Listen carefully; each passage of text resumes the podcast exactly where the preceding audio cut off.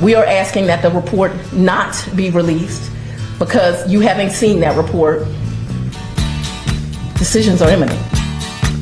She's got a funny definition of imminent. That's all I'm saying. Well, I don't know why I came here tonight. That was I January. got the feeling that something right. Back when things were I'm imminent. so scared in case I fall off my chair.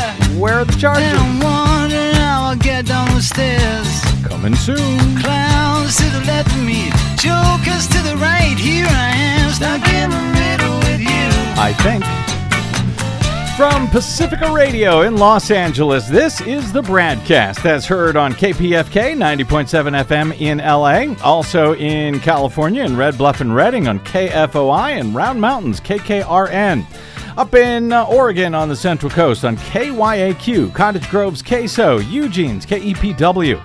Lancaster, Pennsylvania's W News, Maui, Hawaii's KAKU. In Columbus, Ohio on WGRN, Palenville, New York's WLPP, Rochester, New York's WRFZ, down in New Orleans on WHIV, out in Gallup, New Mexico on KNIZ, Concord, New Hampshire's WNHN, Fayetteville, Arkansas's KPSQ, in Seattle on KODX, Janesville, Wisconsin's WADR, and Minneapolis, St. Paul's AM 950.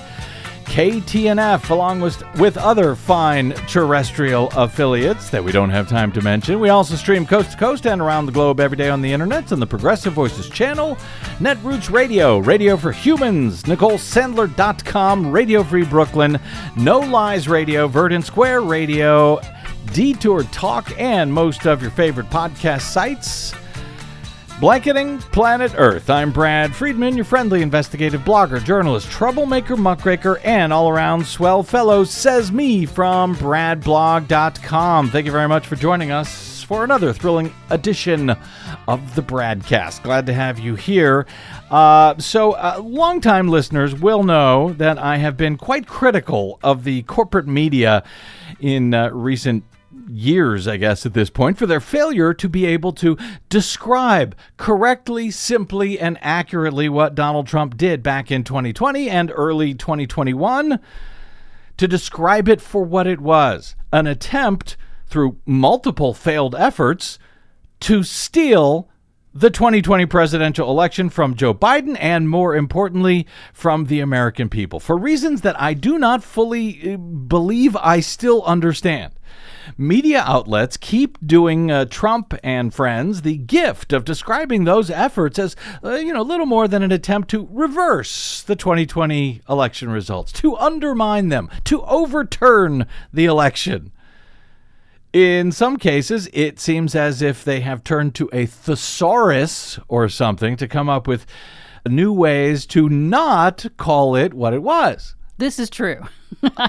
How many different ways can they find to not say steal To the not say steal the election. They're going to find out. Hi, Desi Doyen. Hi. And of course, that's exactly what it was. And exactly uh, how it, by the way, would currently be described had the situation been flipped. Had a Democratic candidate attempted to steal the 2020 election as, uh, as, as Donald Trump did. Republicans would have called it an attempt to steal the election. And because Republicans did it, well, the corporate media would then describe it exactly that way as well. Every now and again, a news outlet kind of surprises me, however, by coming up with a new turn of phrase to use in order to avoid describing the attempted theft of the 2020 election for what it was. So, this week's award in that regard goes to the Associated Press, who reported late last week on a uh, settlement that was struck between Donald Trump and his former personal attorney slash fixer, Michael Cohen, who had sued Trump for more than a million dollars in unpaid legal fees. We, we don't know the terms of that settlement, but apparently they have settled, which means that Michael Cohen probably got a whole bunch of money from Trump. But in AP's coverage of that story, there was this turn of phrase. Trump, quote, also disclosed this week that the Justice Department had told him he was a target of an investigation into efforts to unravel his loss Wow. in the 2020 presidential election, a notification that could signal forthcoming charges. Unravel his loss. Smart work, AP. Um, I guess, investigation into efforts to steal the 2020 presidential election that was just too simple, too uh, straightforward for you, too, you know, straight to the point and accurate as far as what actually happened. And AP is usually good at this, but anyway, congrats, uh, AP, for coming up with one that we had yet uh, to see in the what about two and a half years since Donald Trump tried but failed to unravel his loss in the 2020 election. So uh, we are now, it seems, uh, closing very much into the new indictments expected to be handed down against our former president, both Special Counsel Jack Smith's federal probe of his multiple failed attempts to steal the 2020 election before, during, and after the January 6th insurrection, uh, and indictments expected in Fulton County, Georgia, from the district attorney Fani Willis there and her broad uh, conspiracy investigation and or racketeering investigation of Team Trump's various attempts to steal the 2020 election in uh, specifically in that case in the Peach State.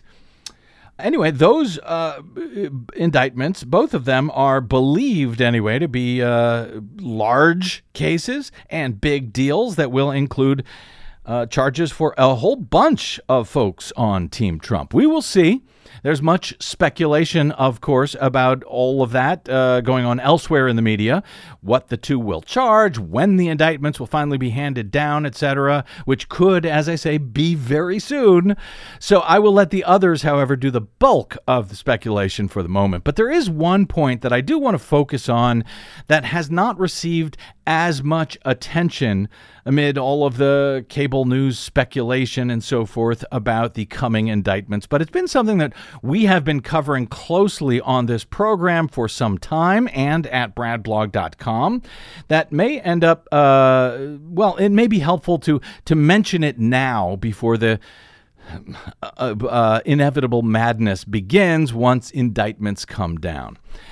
I've heard from uh, several listeners lately who are wondering if Fani Willis uh, has been examining the Coffee County, Georgia Dominion voting system software breach at the Coffee County Elections Office carried out by a bunch of MAGA operatives led by uh, Trump attorney Sidney Powell, or at least organized by her, or at least uh, funded by her, or at least funded by whoever it was who funds Sidney Powell. That breach in the election office in Coffee County, Georgia, began the day after the January 6, 2021 insurrection in D.C. at the U.S. Capitol. So people have wondered will charges that Fani Willis may bring, uh, you know, will charges regarding that breach be a part of whatever is expected? Uh, to be in the broad conspiracy charges from the Atlanta area district attorney in the weeks to come, whenever that uh, imminent day is, as indictments are expected to drop, potentially on a broad racketeering or RICO conspiracy basis for a bunch of folks on Team Trump. And that could come in the next days or weeks. As you know, we've been covering that Coffee County breach very closely on this show since the matter first came to light.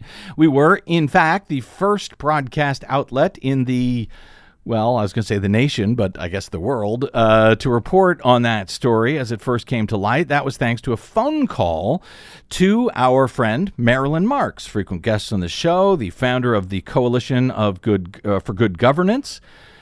Uh, who has a long running lawsuit against the Georgia Secretary of State, Brad Raffensperger, where she is hoping to ban the statewide use of Dominion's unverifiable, insecure touchscreen voting systems in that critical battleground state where the secretary, Brad Raffensperger, spent some $150 million uh, uh, on those uh, on those machines, ignoring the advice of cybersecurity and voting system experts at the time who had pleaded with him to not go to these unverifiable touchscreen systems, but to a hand marked paper ballot system that, after the state's previous 20 year old touchscreen voting systems made by Diebold had been banned in Georgia by a federal judge in the uh, in the same federal lawsuit uh, from Marilyn Marks that continues in regard now to the Dominion systems. We first reported on that Coffee County breach on the BradCast with Marilyn Marks last year.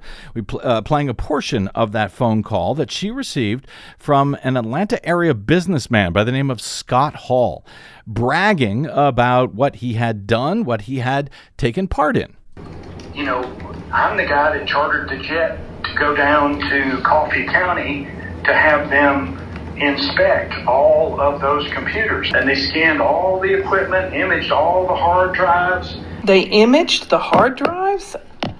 Yes. How in the world did you get permission to do that? We basically had the entire elections committee there. Okay? And they said, we give you permission. Go for it. Go for it. Come on in. Come look at it. Do anything you want. Open up our voting systems, our sensitive proprietary voting systems that are used across the entire state. Come on in. Make copies of them. Do whatever you want with them. We don't care. So that's what happened, and some have now wondered whether Fani Willis is actually looking into this matter, which has had a huge effect because those systems are used all across the state of Georgia and in a whole bunch of other jurisdictions around the country, more than a dozen of them, including here in California. And so, is Fani Willis looking into that matter? Well, the short answer is uh, sorta.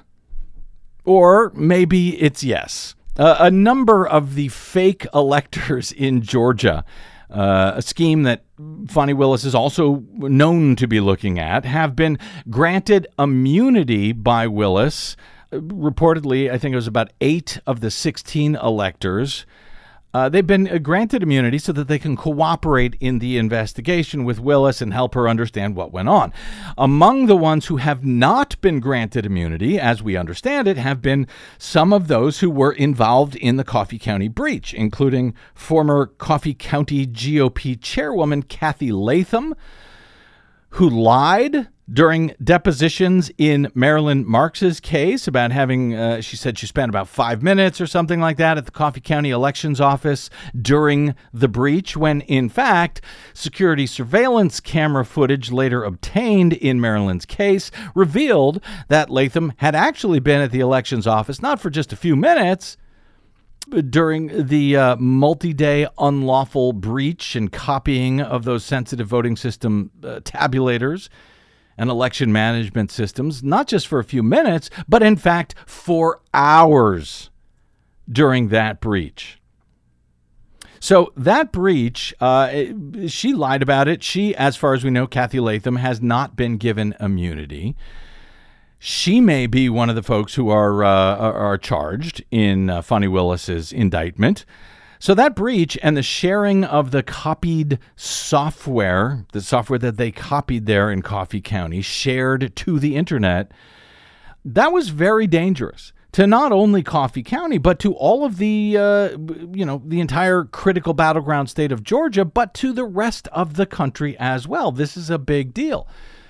Begging the question is Jack Smith looking into any of that? That I know less about.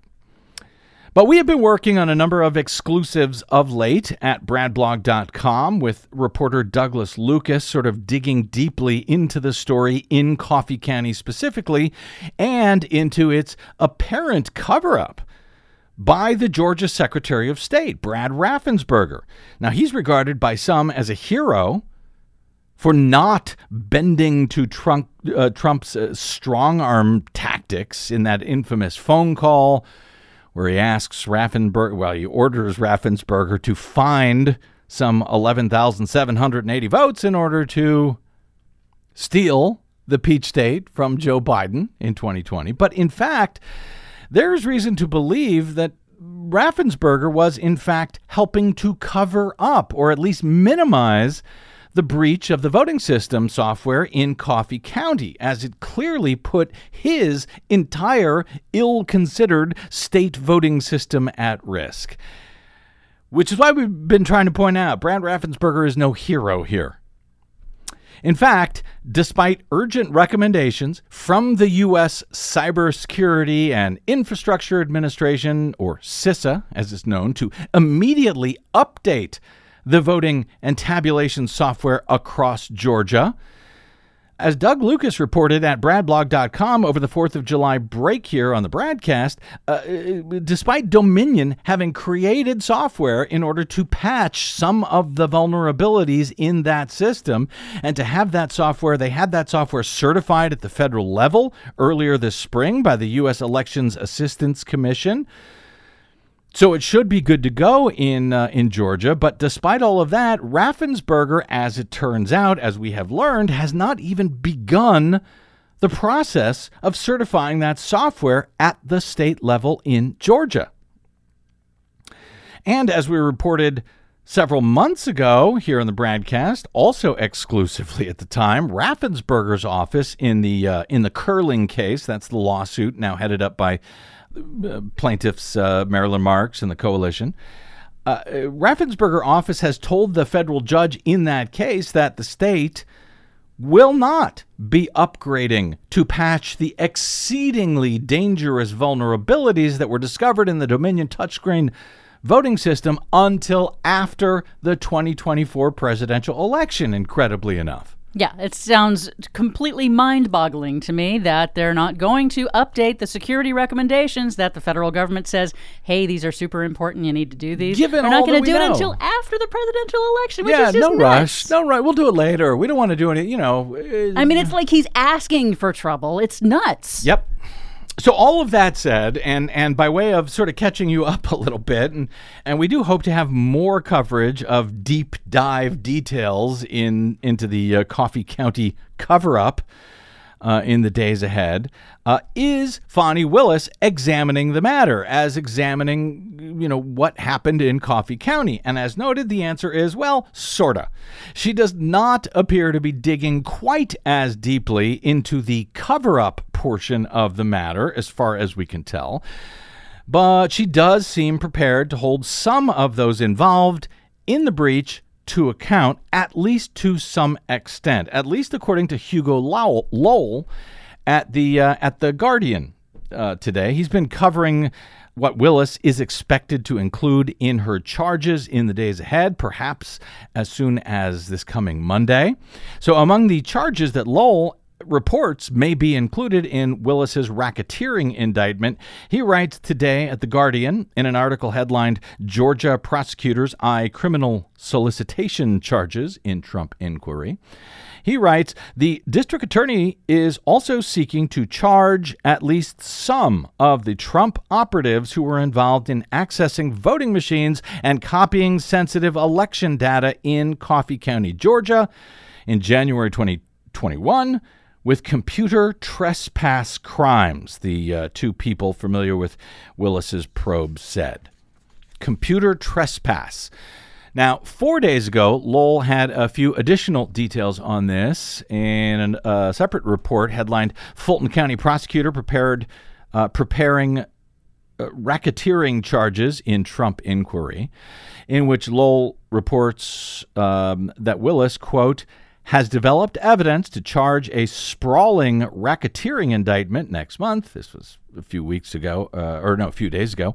Uh, in the uh, Trump investigation, the Fulton County District Attorney, Fani Willis, has evidence to pursue a racketeering indictment predicated on statutes relating to influencing witnesses and computer trespass. There it is again, the people said.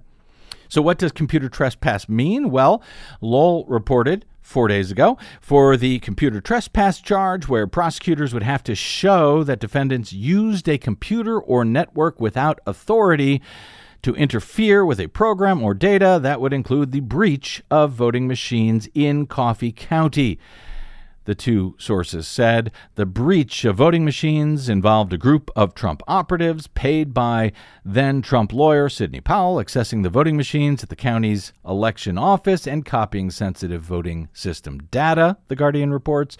The copied data from the Dominion voting system machines, which are used statewide in Georgia, was then uploaded to a password protected site from where election deniers could download the materials as part of a misguided effort to prove the 2020 election had been rigged.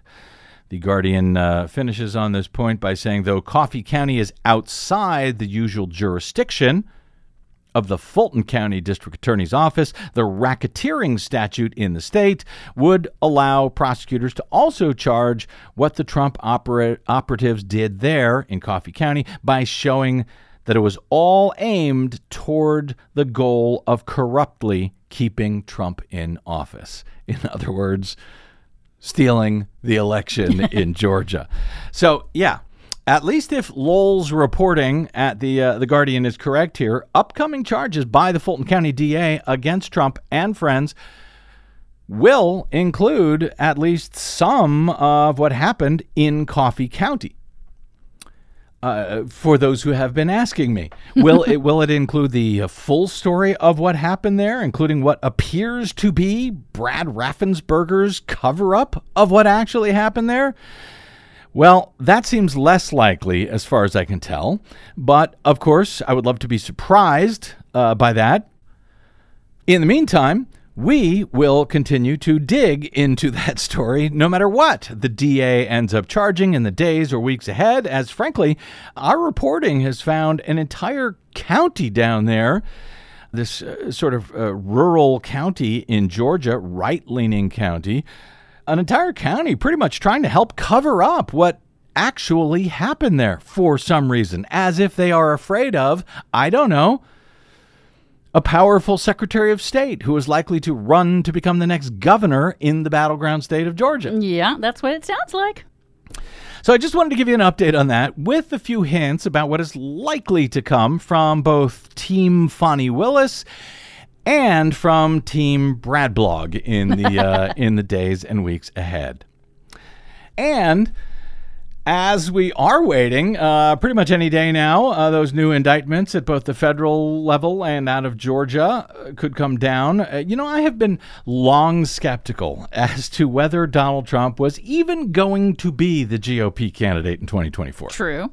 You have been. And it certainly looks like he will be now, as it seems that he may be, uh, he may see becoming president really as his only way out of all of his various legal nightmares by, you know, if he can win, issuing or steal it by issuing himself a pardon as president for all of his various federal crimes. But that will, of course, not get him off the hook for any of the state crimes that he may be liable for in uh, in Georgia or New York. But even there, I suspect uh, he probably figures out that he can just take the matter to his corrupted, packed, and stolen U.S. Supreme Court and at least somehow get them to issue a ruling, well, that a serving president cannot be jailed, even in a state case, while they're serving as president or something like that. I mean, it kind of seems to be his only hope at this point. So he has, you know, every reason uh, to sort of plow through all of this and try to win the GOP nomination and then next year's presidential contest. That said, while the odds are certainly getting longer and longer by the day, I think it is still possible that he is not the candidate next year. I think it is possible, not necessarily probable, but possible that the new indictments that uh, that are still to come are just going to be so bad that his support among Republicans uh, could finally flag, and that would allow someone else to somehow get their foot in the door. You mean we might actually find out just how many indictments it takes to Maybe. destroy Republicans' uh, desire to elect Trump again? Again, I didn't say it was uh, uh, probable, but I think it is possible. uh, so that could happen, or it is uh, perhaps more probable that he becomes so terrified by the prospect of being sent to prison that he ultimately strikes some sort of deal with prosecutors to drop out of contention for public office in exchange for never being jailed you know, the Spiro Agnew option, if you will, when Agnew agreed to resign as Richard Nixon's vice president, never run for office again, in exchange for federal prosecutors dropping all federal charges against him. So, as, as noted, both of those possibilities still exist, even if they're not necessarily probable at this time and, and seemingly of longer odds, I admit, by the day as Republican support remains solid, incredibly enough, for the former president, who's currently charged in two different indictments on 71 separate felony charges at this time in total. For now, with more likely to be coming soon from both the uh, from both the feds and in Georgia. So while we tend to cover the the track conditions, as you know, in far more detail than we cover the horse race on this program, that horse race I think is still worth uh, keeping our eyes on, of course, as we head into August. And incredibly, by the way, what will be the first GOP presidential debate of the 2024 contest. Already? Uh, aren't you delighted about that, no, Desi? I am not. So the uh, the question of, of of who will actually be in those debates and who might be prepared if any of those options happen where Trump is suddenly not the candidate for 2024, the question of who's going to be in those debates and available to win the GOP nomination in the long shot world where Trump is no longer a candidate, that's still of note. So, to that end, today, a little bit of horse race. Uh, coverage for you since we haven't really uh, covered it at all on this show as the 2024 race is already underway. Seven Republican presidential candidates have, as of Sunday, met the polling requirements to appear on the August debate stage. Following new polling from Fox Business in Iowa and in South Carolina. Former President Donald Trump, Florida Governor Ron DeSantis, tech entrepreneur Vivek Ramaswamy, Former Vice President Mike Pence, former South Carolina Governor Nikki Haley, South Carolina Senator Tim Scott, and former New Jersey Governor Chris Christie, who does not like Donald Trump at all, I understand. I think that's an understatement. Each of them have reached 1% or higher in at least two qualifying national polls and two qualifying state polls from separate states which is a one of the requirements set by the Republican National Committee to participate in the uh, in the first debate next year. Candidates must also meet fundraising criteria and and sign a pledge to support the eventual Republican nominee in order to qualify for the August 23 debate in Milwaukee, by the way. Several candidates and their aides say that they have already met the donor threshold, including Trump, DeSantis, Scott, Haley, Christie, Ramaswamy, and North Dakota Governor Doug Burgum, who, if I'm not mistaken, has been giving out $20 gift cards in exchange for a one dollar donation to his campaign in order to try to meet the uh, the number of donations threshold. Uh, though you may not even have heard of the guy at this point, he's he's a billionaire with enough money apparently to at least try to buy his way onto the GOP debate stage. Ramaswamy announced on Saturday he had also met the uh, RNC fundraising criteria of 40,000 unique donors with at least 200 unique contributors from 20 or more states and territories. He also said that he intends to sign the candidate pledge. Former Vice President Mike Pence sometimes better known as Hang Mike Pence, is the only candidate who has met the uh, polling threshold, but says that he has not reached the fundraising threshold. So Chris Christie did make the fundraising threshold. Uh, yeah, Good. A- and the and the polling Okay. threshold apparently just not Pence. Hmm. Now uh, Pence uh, told CNN on Sunday, "quote We will make it. I will see you at that debate stage. We'll see." Of the remaining GOP candidates who have not yet met the polling criteria, that would be former Arkansas Governor Asa Hutchinson, who, along with Chris Christie, is one of the two candidates who are willing to criticize Donald Trump at all in any substantive way so far. Uh, Hutchinson is uh, w- uh, one national poll away from qualifying, apparently. Doug Burgum needs two national polls. And then there's some other uh, Texas uh, Congressman Will Hurd and Miami Mayor Francis Suarez. Uh, they would each need one state and two national polls to qualify. No other candidate has hit 1% in a qualifying poll. So that is shaping up to be around six or seven uh, on that debate stage. The uh, new business Fox Business polls from Iowa and South Carolina show Trump, uh, Trump with a, uh, commanding lead over the rest of the field. However, in both of those states, in the Hawkeye state, that's Iowa, 46% of likely GOP caucus goers back the former president, compared with just 16% for DeSantis, 11% for Tim Scott. And down in South Carolina, 48% of likely GOP primary voters picked Trump in the Fox Business poll, compared with 14% for Nikki Haley, that's her home state, South Carolina, 13% for DeSantis, and coming in uh, in fourth place in that poll in his own home state, Tim Scott at 10%. Now, again, all of that info may or may not be of note at all if Trump continues to hold his commanding lead in the GOP primary contest.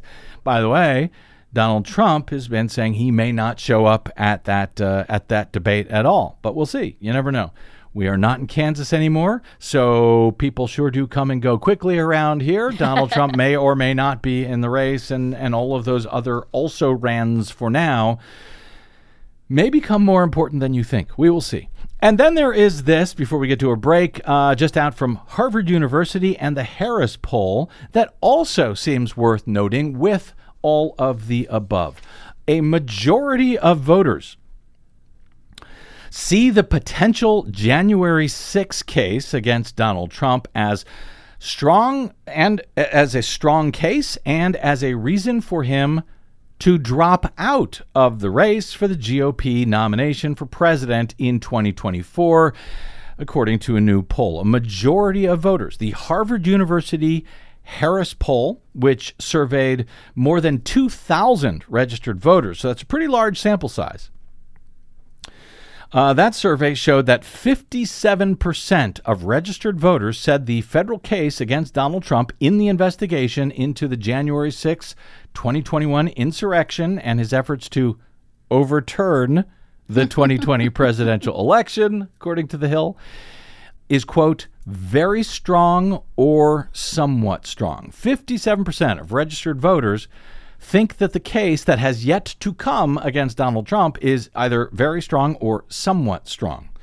And that's before, you know, anybody even sees what could be uh, a, a panoply of detailed charges and evidence against Donald Trump. Right now, 57% think it's already strong. 42% believe Trump is likely guilty of the potential charges, while 37% say he is likely innocent and uh, and should not be charged. The results come after Trump revealed last week that he received a target letter from the Justice Department informing him that he's a target of Jack Smith's investigation.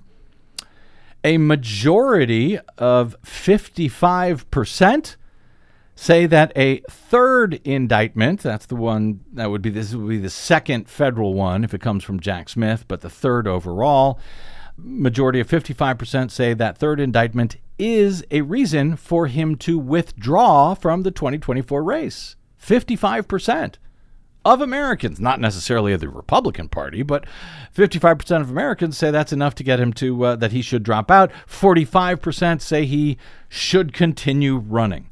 So that alone should be good news for Democrats. Currently 55% believe he should drop out, 45% of Americans saying he should stay in. And the charges again in that third indictment have not even come down yet. We don't know what they will be, but they're almost certainly coming, and it seems unlikely that it would make anyone more likely to vote for Donald Trump than they are already.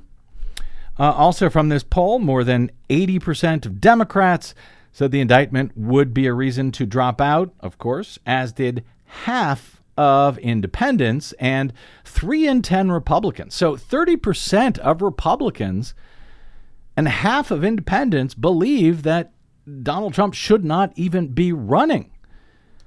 So, will they vote for him anyway if he does run? Pollsters also found 56% of respondents said that they expect an additional indictment against Trump would hurt him politically. And then there's this nearly two thirds of voters including 55%. A majority of Republicans said that Trump actively tried to overturn the results of the 2020 election. So, a majority of Republicans agree that he tried to overturn the results. Mark Penn, the co-director of the Harvard Harris poll, said, quote, I think a well-detailed January 6th indictment will not be like the other Trump indictments. He says the public could react quite strongly against Trump if this indictment has new information according to the uh, according to the poll. He says this represents real danger to a Trump candidacy. So we will see, but those are some numbers uh, uh, that I think are of note. An interesting snapshot of where we are today. Along with uh, everything else that we have been discussing today, if you pull it all together, uh, store store that all away for the days ahead. All right, let's take a quick break here.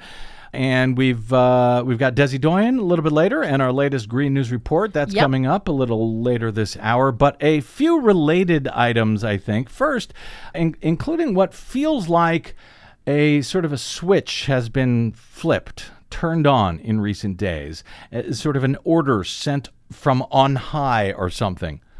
On high being the fossil fuel industry to Fox News and the Republican Party for a last desperate attack against electric vehicles. Uh, all of that, Fox Fun, and more still ahead on the BradCast today. I'm Brad Friedman.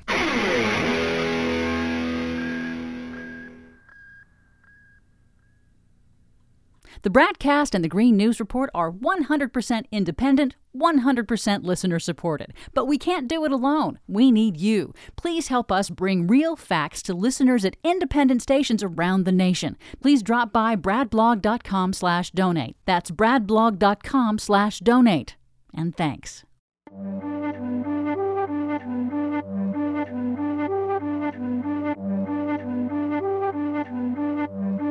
Electric car on road so dark to change the end, rewrite the start.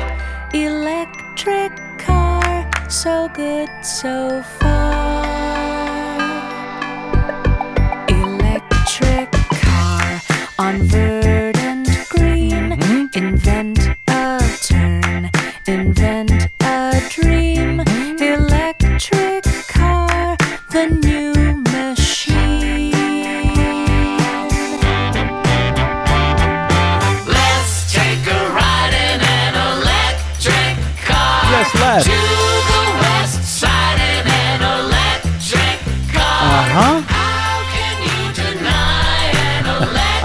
song. What do you want from me? Won't you take a ride with me? Uh huh. Come on take a ride with me. Come on, take a ride. Welcome back to the BradCast. Brad Friedman from BradBlog.com. On our uh, on our Green News report last, uh, that was uh, they might be giants. Yes, by the it way, was. I The love that tune. They Might Be Yeah. Giants. So on our uh, Green News report, I think it was last week, we played a clip from an interview with GOP presidential candidate Nikki Haley. This, uh, I think a little over a week ago, she was being interviewed by Tucker Carlson at some right wing 2024 GOP presidential forum in Iowa, I believe. Carlson, uh, of course, started it out, this question, with uh, a recent favorite of fossil fuel sponsored climate denialists that yeah, well, sure, climate change is happening because the climate is always changing. that old one. That old chestnut. So there's nothing unusual about uh, climate change. It's always happening. Never mind that it usually takes either millennia to actually change, as opposed to a few decades, or, you know, there's some huge precipitating event, like a huge volcano or a, a meteor hits the earth or something like that. The point is what makes the climate change, and right now, humans are making the climate change. Anyway, here's the clip that we played on the Green News Report. The climate has always changed dramatically since the formation of the Earth. So, do you think humans are causing this change? And do you think that we can stop or slow it down? Like, is there actual evidence? I mean, I don't, honestly, I don't know how much is being changed or not, as much as I know that putting electric vehicles on the road is not the answer to what you're doing. Yay! That's not the answer. So, as equipped at the uh, in response at the time, you know, Nikki Haley does not know exactly what the problem is, but she knows how not to fix it. Or something.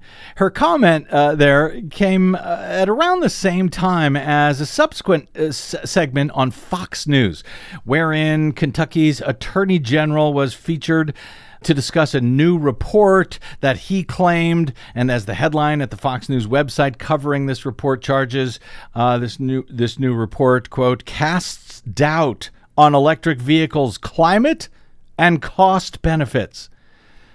So it's as if a, a, switch was flipped and the right was suddenly instructed, all within you know the course of just a few days, to start attacking electric vehicles again as the transition to them at this point seems pretty much all but inevitable.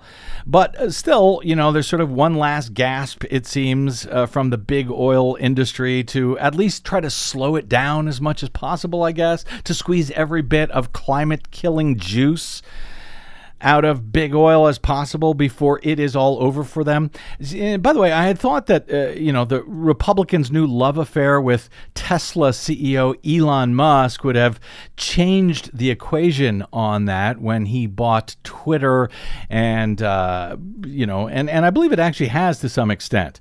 For the record, even though Elon has revealed himself to be a far right wingnut and he's completely ruined Twitter or the uh, social media site formerly known as Twitter, now known as X. Uh, since he's ruined that while purchasing it, I still think it's actually more good than bad in that it has given permission to a bunch of right wingers to buy his electric cars. Even if lefties no longer want to buy Elon Musk's uh, Teslas. But the lefties, they're, they'll still move to an electric vehicle, I suspect. But the right wingers who would have never considered one before, they actually may do so now just to own the libs. yeah, now that Elon's part of their tribe, then right. it's okay. Exactly. So I think on the whole, even though he's ruined Twitter, if it means helping to save the planet, that might be a, a better trade off. Anyway, um, Time will tell on that one. Fox News, in any event, is trying to stop all of it. Which is where this Fox segment and Nikki Haley's comment comes in, uh, as reported at the Fox website last week. And Desi, since I get to interrupt you in the Green News Report all the time with, with quips and, and debunkery, turnabout is fair play here. So I hope you'll just feel free to jump in and, and respond to any of this as I work through it. A new report published by the Manhattan Institute through Cold Water, see what they did there, on the purported climate and cost benefits of electric vehicles. Overall, the rapid electrification of the U.S. transportation sector would increase consumer costs, make the electric grid more vulnerable to blackouts, threaten national security, and may not even lead to a to fewer greenhouse gas emissions, according to the paper titled Electric Vehicles for Everyone: The Impossible Dream authored by the uh, Manhattan Institute's senior fellow Mark Mills. Wow, that sounds bad. I'm sure he's not a climate scientist.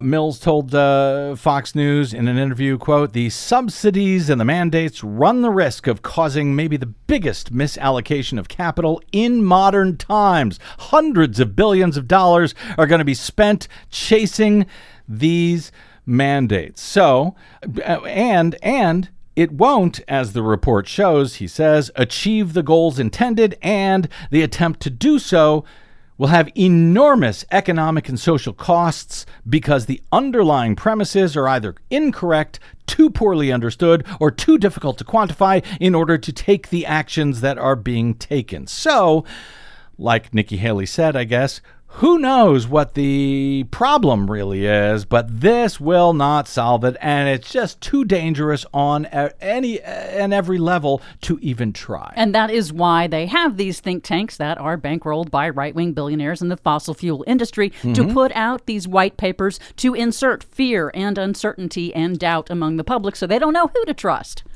Well, so it's going to increase consumer costs, make the grid more No. vulnerable, No. threaten national security. Heavens no. And it may not even lead to fewer greenhouse gas emissions. And that's just laughable nonsense.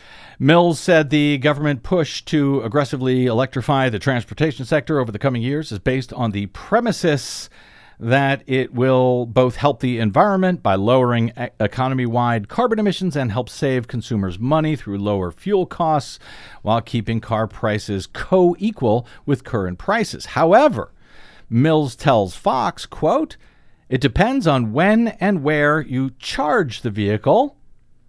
Then you have to add to that the emissions that occur before you get the vehicle in your driveway for the first time because all vehicles entail CO2 emissions associated with the energy you use to build the vehicle, your use of materials and machines to build everything. So, even though EVs are ultimately emissions free when you use them, they are not emissions free when you build them. That's what he seems to be Right. saying here. So you might as well build an internal combustion car, which requires the same emissions to build and apparently, you know, keeps putting out climate killing greenhouse gas emissions forever thereafter. Right. So let's that's two yeah. different things he's saying. right. One is that when you charge it, it has emissions, and two, when you build it, it has emissions. So taking the grid, let's just be very clear about this. Yeah. No matter how you charge an, an EV, no matter where you charge an EV, it is always going to be cleaner than running an equivalent uh, internal combustion engine car. Mm-hmm. Even in countries with dirtier grids, EVs do not need as much dirty electricity to move than a gas car needs to actually go the same distance. Right. So, for a country with a really dirty coal fired grid like Poland, an EV still produces 37% less carbon dioxide over its lifetime. Imagine that. Uh, But they uh, Fox plays this neat trick, this this neat sleight of hand here, quoting Mills again. Uh, for an internal combustion engine, something on the order of 15 to 20 percent of the emissions that is associated with the vehicle over its lifetime of operating occur before you drive it. In other words, just in the build of it. This is for an internal combustion engine. 15 to 20 percent of the emissions happen before you ever start driving it. All right, don't know if he's right there, but let's stipulate that he is. That's 15 to 20% of the emissions of an ICE car come during manufacturing the car, right?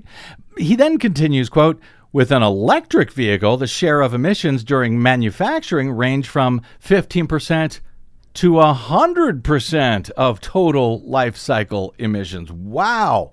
That sounds bad. 100%. That's more than 20%, isn't it?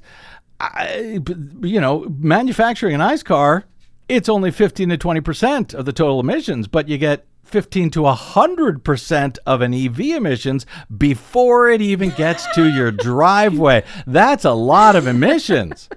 Because driving it is emissions free, unlike an ICE car. You see what they did there? That was pretty clever, right? Good for them. Uh, so, uh, this is um, uh, Mills adds, uh, and uh, he, uh, those emissions that he's talking about are, quote, far greater. This is the ones before you get the car, far greater than the conventional vehicle because you're building a battery on difficult to acquire metals. So the emissions of mining for the metals needed for the battery in an EV are far greater than those needed to build a dirty old ice car and the Well, of course, that is a bunch of nonsense because what he's doing is he's just taking the metals and minerals needed for to create an ICE car versus creating an electric vehicle. But the problem is that mining for fossil fuels is vastly greater. The fossil fuels you need to actually use that Mm-hmm. ICE car the, are, are vastly greater than uh, the minerals and mining needed for electric vehicles. So, just one quick stat. Fossil fuel economy requires 535 times more mining than a clean energy economy. 28 million tons will be needed to be mined every year by 2040 to uh, maintain our climate goals. 28 million tons of those metals. For fossil fuels, 15 billion tons of coal, oil, and natural gas need to be mined every year. Well, uh, Mills disagrees. He says that there are, quote, realistic scenarios where driving an, an EV will cause greater global emissions than driving an internal combustion engine. Fox does not explain how that could possibly be the case, but they mention it nonetheless. For anybody, uh, any of these uh, Fox uh, dimwit readers who may have gotten this far into the article, quote, ultimately, if implemented, bans on conventional power vehicles will lead to draconian impediments to affordable and convenient driving, he says. The article concludes by quoting Mills, uh, quote, Imagining a hypothetical all EV world requires acknowledging the unavoidable fact of a rat's nest. A rat's nest!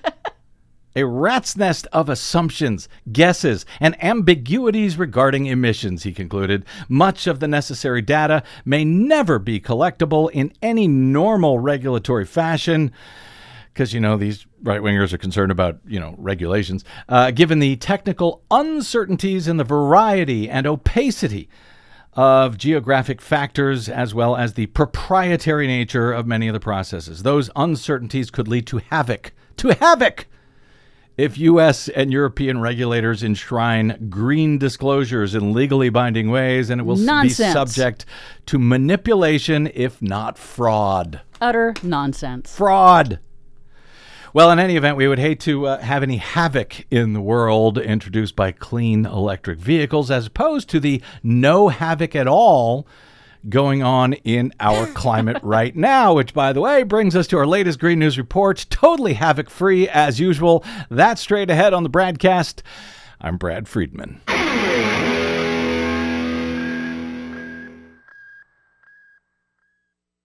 What the public hears on the public airwaves matters. At the BradCast, we do our best to bring you accurate news and analysis on the issues that actually matter, and we do it all independently without corporate or political influence.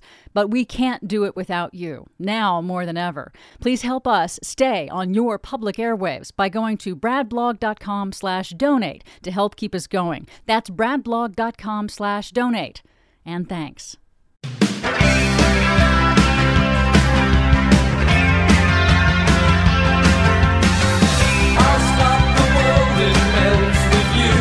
Know, another thing that I forgot to say before Yeah. we got out of Yeah. that, that EV minerals are infinitely recyclable. Fossil fuels, none of that is recyclable.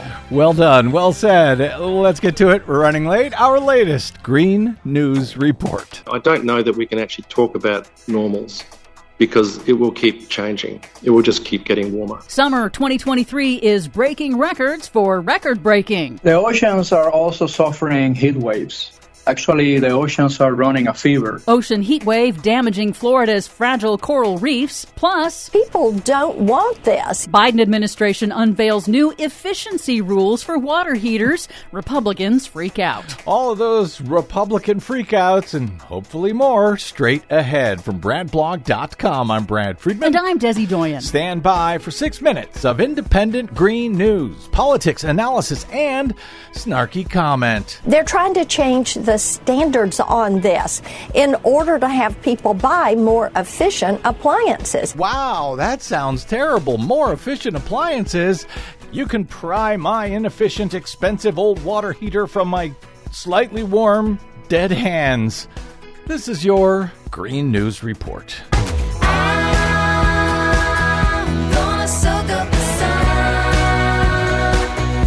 Okay, Dizzy Dorian, is there anything these Republicans will not freak out about when the administration comes up with kind suggestions to help them save money and stay safer? Of course not. Oh, brother, what do you got for us today? Well, first, the record heat waves striking across the northern hemisphere are not letting up. In Greece, the extreme heat and dryness has turned vegetation into a tinderbox. Officials have mounted that nation's largest ever evacuation at the height of tourism season on the islands of Rhodes and Corfu due to more than a hundred raging infernos. The heat energy has also generated bizarre storms in Europe, like the extreme rain and hail storm in the Italian Italian town of Seregno over the weekend that turned the flooded streets into literal ice flows hmm. in the middle of July. Canada is still grappling with its worst wildfire season on record with more than 27 million acres burned. Europe's climate service estimates that carbon emissions from Canada's fires this year are on track to be more than double Canada's previous wildfire emissions record year in 2014. Oh, Canada. But in Nova Scotia, We got three months worth of rain in less than 24 hours. It came fast and it came furious. quote, unimaginable damage from a deadly storm system that dumped 10 inches of rain in less than 24 hours, causing that province's worst flooding in 50 years. Wow. In the U.S., forecasters say the weeks long blistering heat wave in the southwest is expanding its misery to most of the country. As we go to air, Phoenix is on a record streak of 25 consecutive days of temperatures above 110 degrees, breaking its previous record of 18 days with no signs of stopping yet. Ouch. Arizona hospitals are seeing a spike in the number and severity of patients with significant severe burns from falling onto hot pavement. Officials say the excessive heat has killed at least four people in national parks across the Southwest. Off the coast of Florida, a marine heat wave with sustained water temperatures hovering around 95 degrees is impacting the state's coral reefs. Scientists with the Coral Restoration Foundation reported widespread signs of coral bleaching. At least one coral reef restoration site recorded 100% coral mortality. How's that restoration going? The surge in extreme weather is also a wake up call for agriculture. A new study warns that the world needs to prepare for more frequent crop failures. The researchers say because the climate crisis is changing weather patterns and slowing down the jet stream, that in turn is increasing the risk of simultaneous crop failures in multiple agricultural regions around the world. And yet, with all of this news, you would be stunned at how many people I'm hearing from on Twitter with the hashtag climate scam. It's just summer. With the prolonged extreme heat waves across the global north, NASA predicts July 2023 will likely rank as the planet's hottest month ever recorded since record keeping began in the 1850s. And they say 2023 and 2024 are likely to rank as the hottest years ever recorded. Hashtag climate scam. According to NOAA, in the past month, nearly 5,000 U.S. heat and rainfall records were broken or tied, and more than 10,000 new heat records were set globally. In a press conference, NASA scientist Gavin Schmidt said these new records are the long predicted consequences of human caused global warming. that uh, is going to continue. Uh, and the reason why we think that's going to continue uh, is because we continue to put greenhouse gases into the atmosphere. And until we stop doing that, temperatures will keep on rising. Finally, the Biden administration on Monday proposed new standards for outdated home water heaters, making them cheaper and more efficient, estimating the new rules will save Americans money on energy and water bills, collectively saving Americans more than $11 billion every year. Congressional Republicans are outraged that Biden is forcing American families to pay less for energy and water and breathe cleaner air in their own homes while removing a chunk of the nation's greenhouse gas emissions. You know, if we could just power the earth on Republican outrage, we could end this global warming problem tomorrow. For much more on all of these stories and the ones we couldn't get to today, check out our website at greennews.bradblog.com. I'm Brad Friedman. And I'm Desi Doyen. And this has been your Green News Report. angry. Please don't be angry. Please don't. Cause I was only teasing you. That's all we were doing. We got to get out. My thanks to our producer, Desi Doyen, and to all of you for spending a portion of your day or night with us. If you missed any portion of today's show, download it anytime for free at bradblog.com. All made possible by those of you kind enough to donate to our work to help us stay on the airwaves at bradblog.com slash donate. Drop me email if you like. I am bradcast at bradblog.com. And find, follow, and share me on the Facebooks, Mastodons, and site formerly known as Twitter at the Brad Blog. I'm Brad Friedman. Good luck, world. Angry. Please don't be angry. Cause I was only teasing you. I was only